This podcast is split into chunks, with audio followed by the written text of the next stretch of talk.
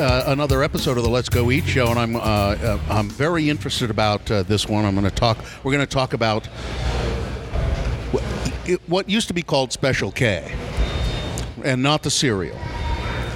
And uh, we're going to talk to a doctor about this. Uh, and uh, the Let's Go Eat show is going uh, into brave territory here, I think, when we're talking about ketamine. And it's Dr. Robert Hiemstra. Can I call you Bob, or should I You call you sure Doctor? can. Okay, because I'd be happy to call you Doctor Hiemstra. I think No, it's that's uh, very okay. it's it's an authoritative sounding name. I like that. Like that. Uh, by the way, I should point out we're recording once again here at the Daily, 222 South Main Street in downtown Salt Lake. Uh, Ryan Lowder uh, runs this place, and it is a very nice place to come for for breakfast and lunch and uh, brunch on Saturday and Sunday. Now, Dr. Hiemstra, I met you a while ago, and I knew nothing about really about ketamine, other than I guess I'd heard the name. Uh, I'd heard that it was. That it was used uh, for like EDM parties and things like that. There was a, an illicit use for it, as there is with any drug, probably. And I also uh, heard that, uh, knew that it was probably used in veterinary uh, medicine. And then you gave me an education about it. Um, let's let's uh, start with how how why do you do ketamine therapy? What's it good for in your practice? Well, being an ER doctor, ketamine uh, in the beginning for me was a general anesthetic and something that we could use with kids to help them with certain procedures. And that was really the only role for it, which was its original designated role as a general anesthetic. Okay, and why? And you you would use it instead of uh, uh, ether, or uh, back then there was no propofol, but uh, you would use it instead of ether. For Yeah, it was things? in the category of general anesthetic with ether, propofol, all of those. Mm-hmm, Yeah, and uh, and so that's and it was when was it first developed? Did I hear? Did, do I remember you telling me it was used in uh, World War II? Not two. It was developed at the end of the 60s.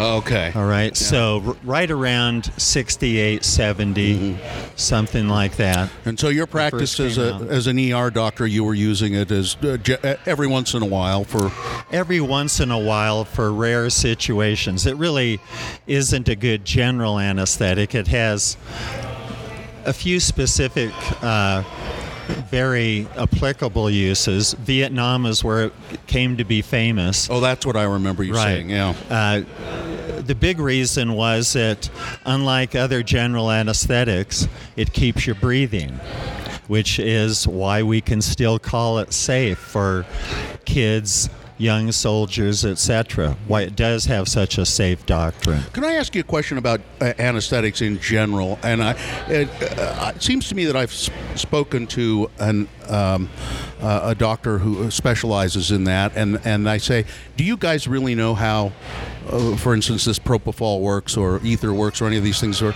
do you really know how they work? And he said, you know, we just know that they do work. We're not quite sure why they work. Is that true?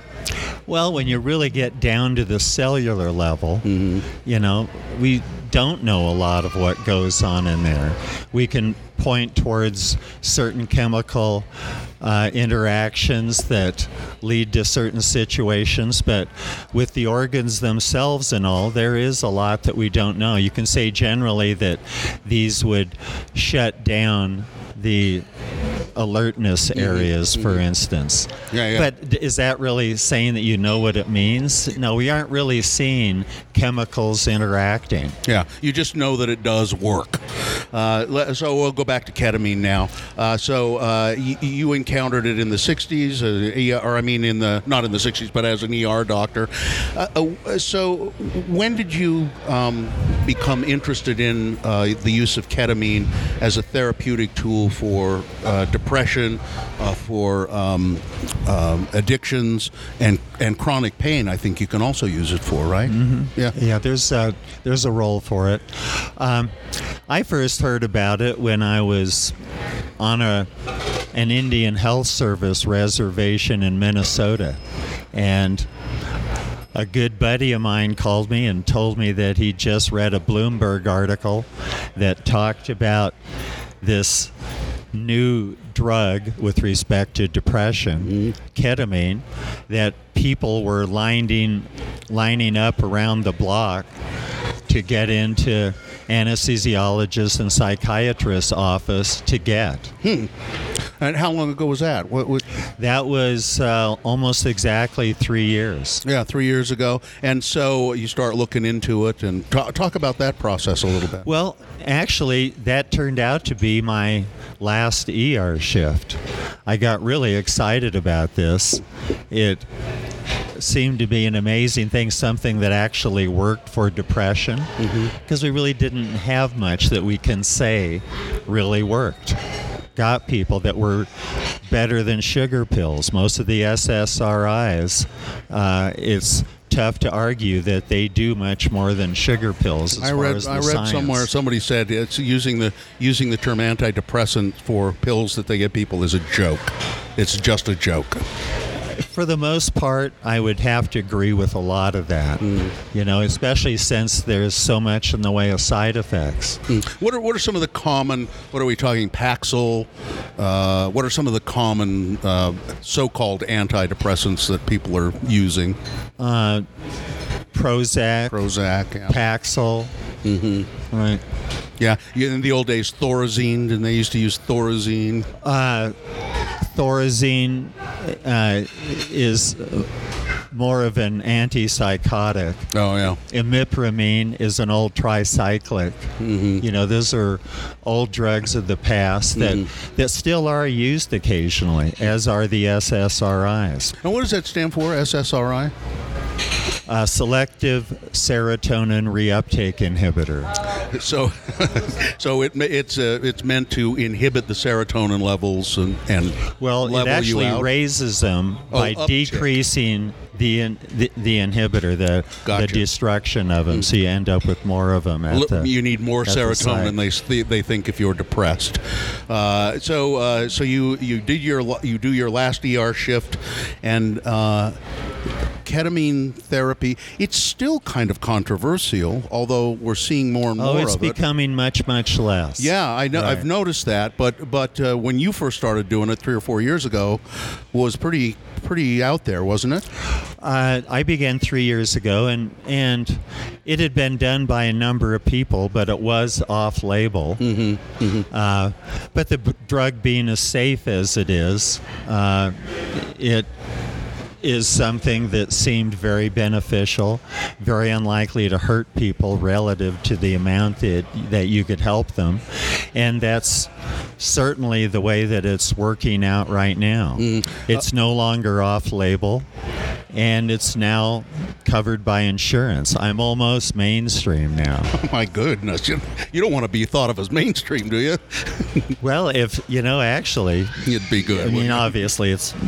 I suppose it's nice to be new and cutting edge, but in medicine, I can't say that's Yeah. a giant thing that I'm looking for, and it's not a quest thing that you do like like you would in Hollywood. Yeah, let's talk about being off-label and then not off-label. Uh, make sure that people understand that specifically. Can you, you can you kind of do that for me? Well, basically, on label use means that the FDA has accepted the scientific evidence that the drug works for a certain usage. And once it's reached that status and it's accepted, then insurance companies will take it, and it's generally accepted by the medical public and, and the law. Yeah, there's there are a lot of a lot of medications that. Uh, are uh, they're considered off-label because they're somebody's taking them for one thing and they seem to be helping for a totally unrelated thing, and so doctors start prescribing it. For, Right. In the initial research that would be done, they'd be focused on a certain area. Mm-hmm. As with ketamine, they were really only interested in general anesthesia. Depression wasn't even a question raised. Who did do, do we know who who sort of said, You know, You this seems to be work for, working for depression. I think there is one name. I mm. wish I could pull that up here. Mm. I can point to Yale. Yale is the mm. place where most of the original realization that it does work for depression was carried out, and that's where the initial bit of science that was done that established the protocol usage and uh, and the first ways of administering the medicine. Uh, so uh, uh, let me uh, just remind folks we're talking to Dr. Robert Hiemstra, Bob, and uh, you you opened up a clinic here. Is that that's a proper terminology, I guess? A clinic to treat people with ketamine. Were you were you the first one to do it here? Uh, no, there were there were other people. A few others, uh, but right, uh, that were out there, uh, but I was one of the 1st It's uh, and and uh, can you describe to, for people what the therapy is, what it's like? Well, it's probably uh, I- would have to encapsulate it as uh, a product of the experience of the drug. I mean, coming to the clinic has a certain atmospheric quality to it. I could describe the physical state, and I do try to make our clinic comfortable and natural, which implies kind of being non-medical without the stainless steel and all. But 90% of the experience of ketamine is the psychedelic drug itself.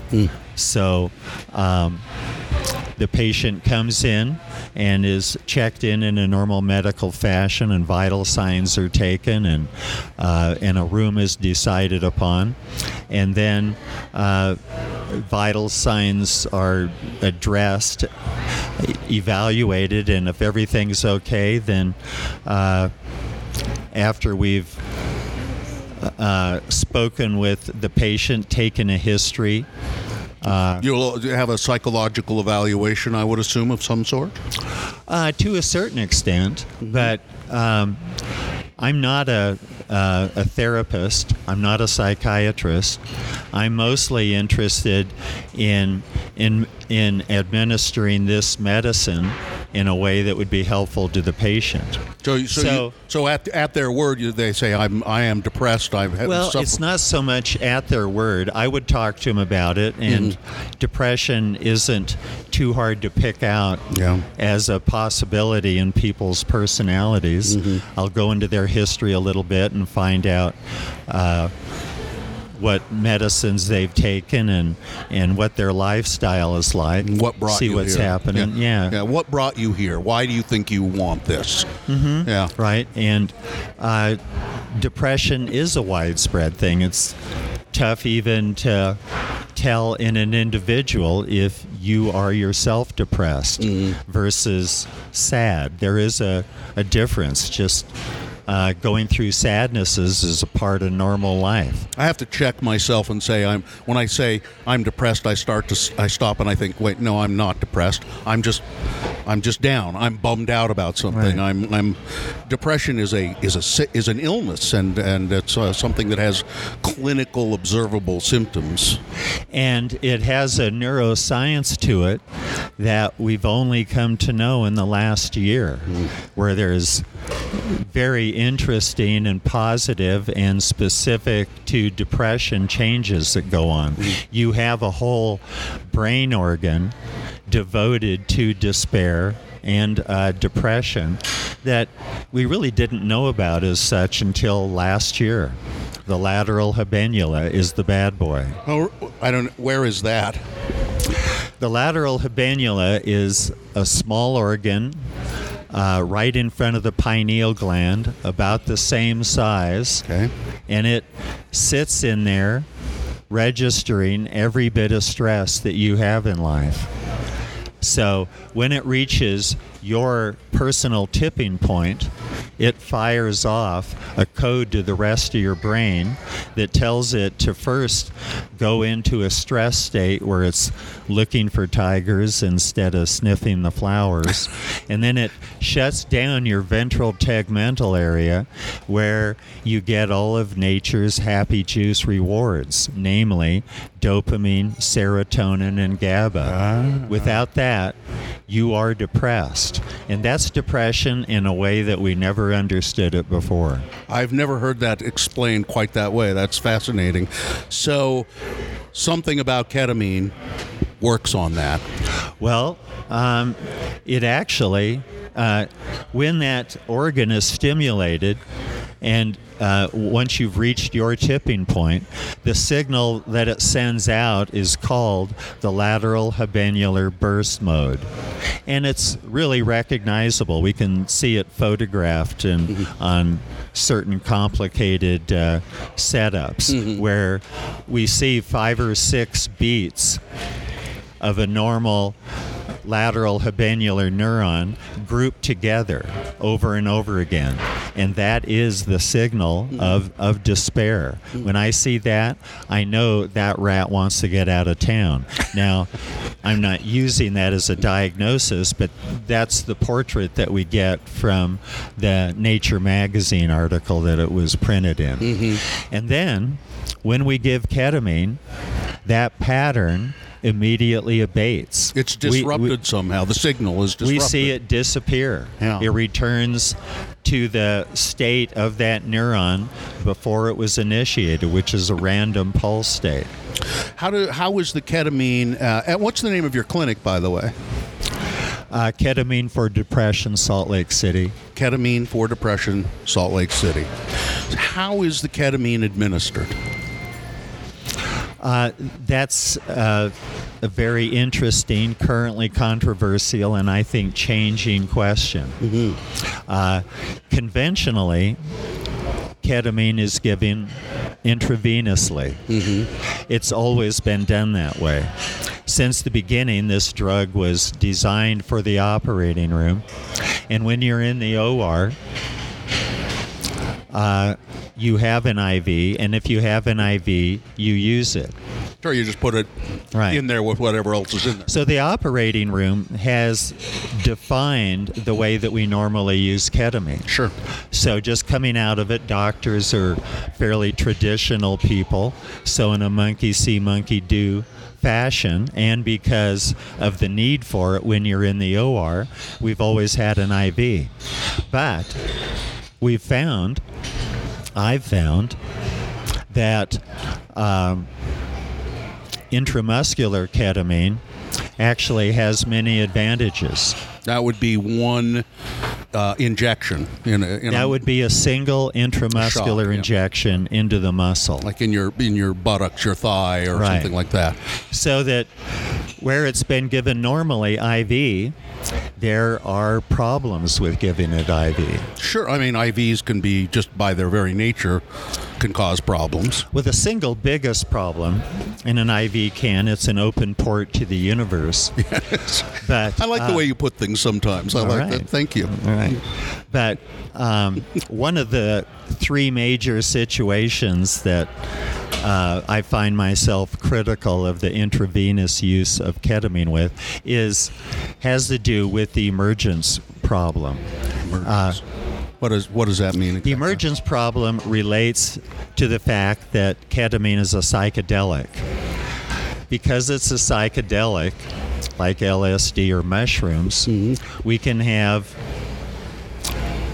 freak out reactions, bad trips, ego deaths, mm-hmm. situations where the patient is confused and sometimes out of control. Is it because, it, uh, uh, uh, now I'm inferring from what you've just said that it's because if you administer it uh, intravenously, it has an almost immediate effect? Well, it has a fairly immediate effect, but um, this tends to be um, a predictable side effect of ketamine. It can be limited some, but in reaching the full therapeutic range of ketamine, we have to go to higher levels. and those higher levels trigger this emergence phenomenon. I see. Now, uh, what we're really talking about here, I'll describe one situation where I had a few months ago an NFL defensive end, more cut than LeBron, confused and rolling around in our clinic. Hmm. Now, we just had to manage him. I wanted to make sure that he didn't hit anything hard. And we have mostly love sacks, carpeted floors, uh, not many of the usual medical situation, as in stainless steel gurneys with sharp corners, Yeah. uh, tile floors, things like that. So his rolling around wasn't going to hurt him too much. And uh, uh, we just managed it. Now, if he'd had an IV in place, that I would have been a major problem. I see. Or if it had been in a different clinic situation. For instance, uh, there are other clinics around, big clinics that are administering ketamine, and the university, to be specific, where their clinic has hard tile floors. They use stainless steel gurneys with sharp corners. Mm-hmm. They have sharp edged furniture What do they do? And- Strap and- people down, or and other people lying around on the mm-hmm. gurneys. Now, if my NFL defensive end had been flailing around in there, yeah. so that's the reason the university limits their dosage. All right, Oh, they I will not go beyond the protocol 0.5 milligrams Mm-hmm. per kilogram, whereas I reach levels three times that routinely, Mm-hmm. and I expect emergence reactions as a result. Mm. And and is that uh, that a is that you expect that reaction? It's a it's a side effect. Is it uh, is it a good thing, a bad thing? Is it or is it just is? Well, if the patient hurt themselves, it would be a bad thing. Does the emergence reaction itself hurt the patient? You know, psychologically or Uh, emotionally. it's very strange, you know. Uh, when people have an emergence reactions, first of all, it doesn't last more than 10 minutes because the half life of ketamine is only 20 minutes. So when people get this kind of emergence reactions and they're confused and lost, mostly we manage them. And then we observe two other effects that usually follow this kind of reaction. The first thing is that they don't remember it. I did hmm. what? yeah. You know, they Yeah. have to say. So that part is comforting if they've been expressing fear. Mm-hmm. And then we also find that, strangely enough, the next day it seems to have been almost therapeutic.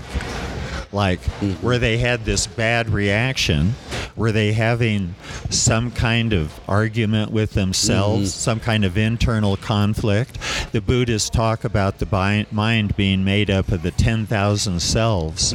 If two or three of those are in conflict, maybe the increased number of thoughts in the same conscious space or some mm-hmm. other component of psychedelia uh, pushes them to resolve their conflict. This is uh, this is no. I mean, this is no different than uh, the last time I had a surgical procedure. I think I had propofol, and uh, when I ca- came out of it on in the opera in the recovery room, I had this odd sensation, and I said to the to the nurse who was there, "Have I been have I been swearing? I mean, just foul mouth swearing?" And she said, "Yes, you have." And I said, "I." I'm really sorry. I'm very sorry. And she said, It's very common.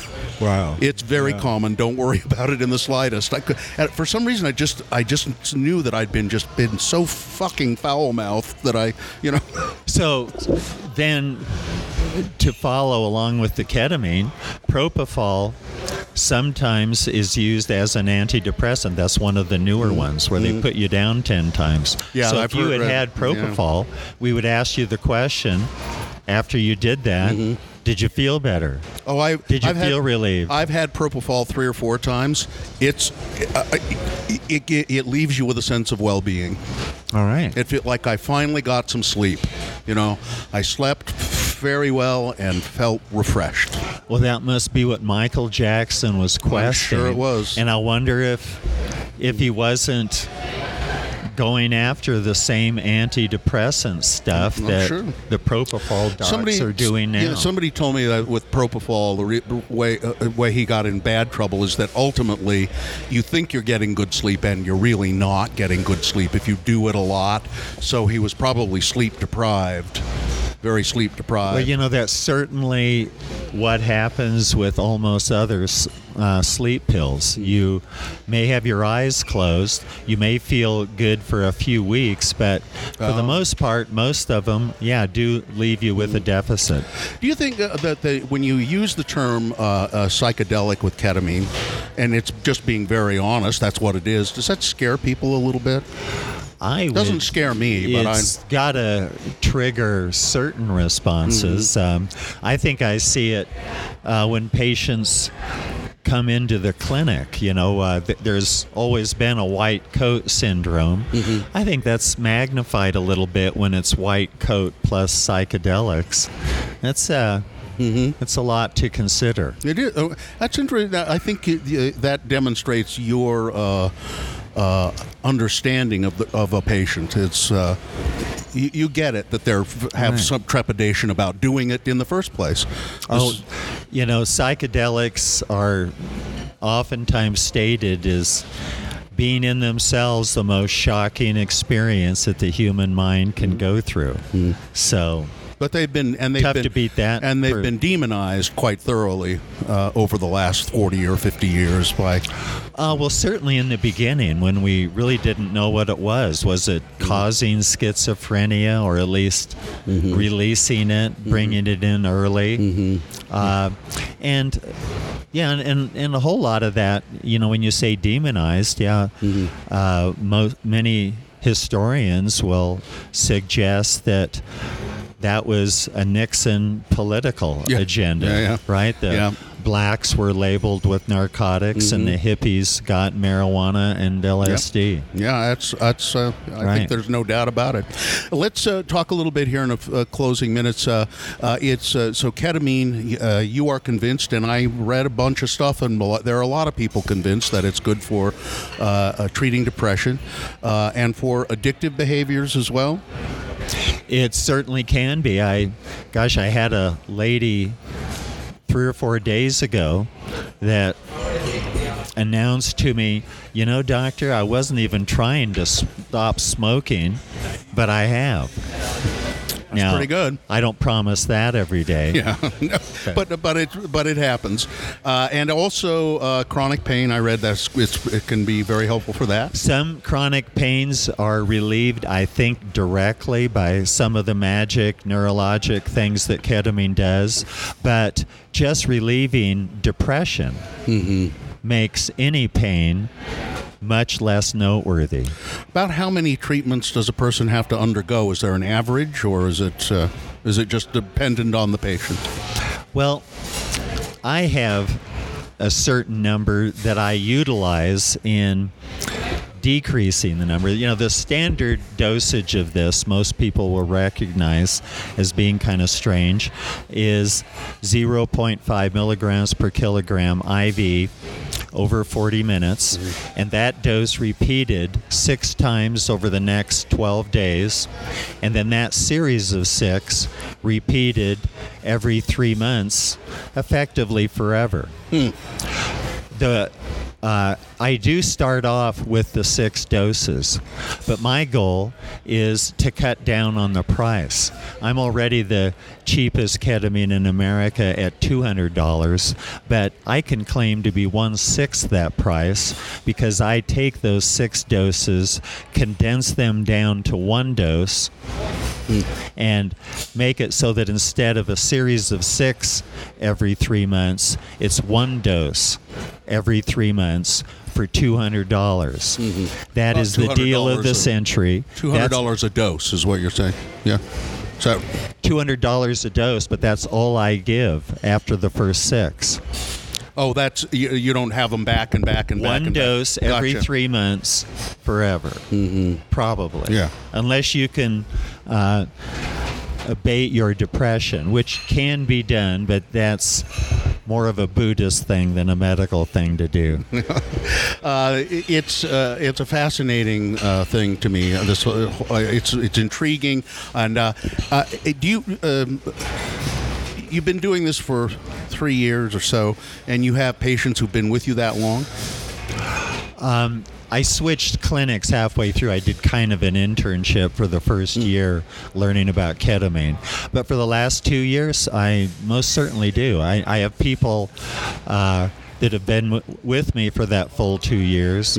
And I have people that don't just get three months off with each dose, they get seven. And then they come back saying, I think I need a touch up.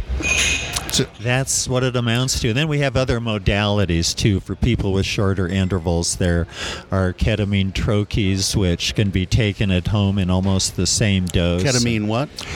Troches, don't they're know. called. It's a buccal lozenge, a cheek lozenge, flavored Hmm. cheek lozenges that dissolve in about a half an hour, Hmm. and are probably the future of ketamine for many people. I also read something about inhaler uh, ketamine. Is that uh, well, um, nasal? Uh, nasal inhalation of ketamine. I've been doing that for a few years. It's just come out formally uh, through Janssen Pharmaceuticals, a subdivision of Johnson and Johnson, and. Um, it's out. Uh, it's very expensive. It uh, I will thank Janssen Pharmaceuticals for doing the research to make this on label so I'm no longer off label. Gotcha. Uh, and that's that's the single biggest thing that I like about it. Otherwise, nasal spray is only a smaller percentage is absorbed. It's not the same effect. There, uh, it's quite expensive, and it must be administered only in the clinic, Oh, like like our parenteral uh, medicines are. When I give out nasal spray, I normally let the patient take it home, and uh, scientifically, the ketamine that I have in my nasal spray, the usual ketamine, esketamine plus R-ketamine, is I scientifically from the literature a better product for depression. Uh, it's uh, it's an amazing new field. Uh, now you're saying insurance is starting to cover it, and I just heard uh, it was a doctor. I, d- I haven't seen it in print yet, but Select Health has started covering ketamine. They uh, they cover the uh, troches and the nasal spray without pre pre authorization, and for the intravenous and the intramuscular, they're apparently going to be covering it after it's been authorized. it is a brave new world, isn't it? It is. It's moving fast. Uh, Dr. Robert Hiemstra, uh, the name of your clinic is. Ketamine for depression, Salt Lake City. All right. Uh, I want to thank you for taking some time. I think it's a fascinating topic. Oh, and could I uh, leave my website on there? Sure. KetamineSLC.com. Sure. All Yeah. right. Yeah, you, you just did. There you go. Thank you very much. Uh, that's it for the Let's Go Eat show. Thank you, Dick Clark, for helping produce the program. Thank you for the Daily at 222 South Main Street for uh, letting us sit around and uh, and ch- chat in their uh, cafe here. It's in the Goldman Sachs building. Don't let that keep you away. No, I, you know, Mr. Goldman, Mr. Sachs, you know I love both of you deeply. That's it. I'm Bill Allred. Remember, if you're pouring drinks, make mine a double.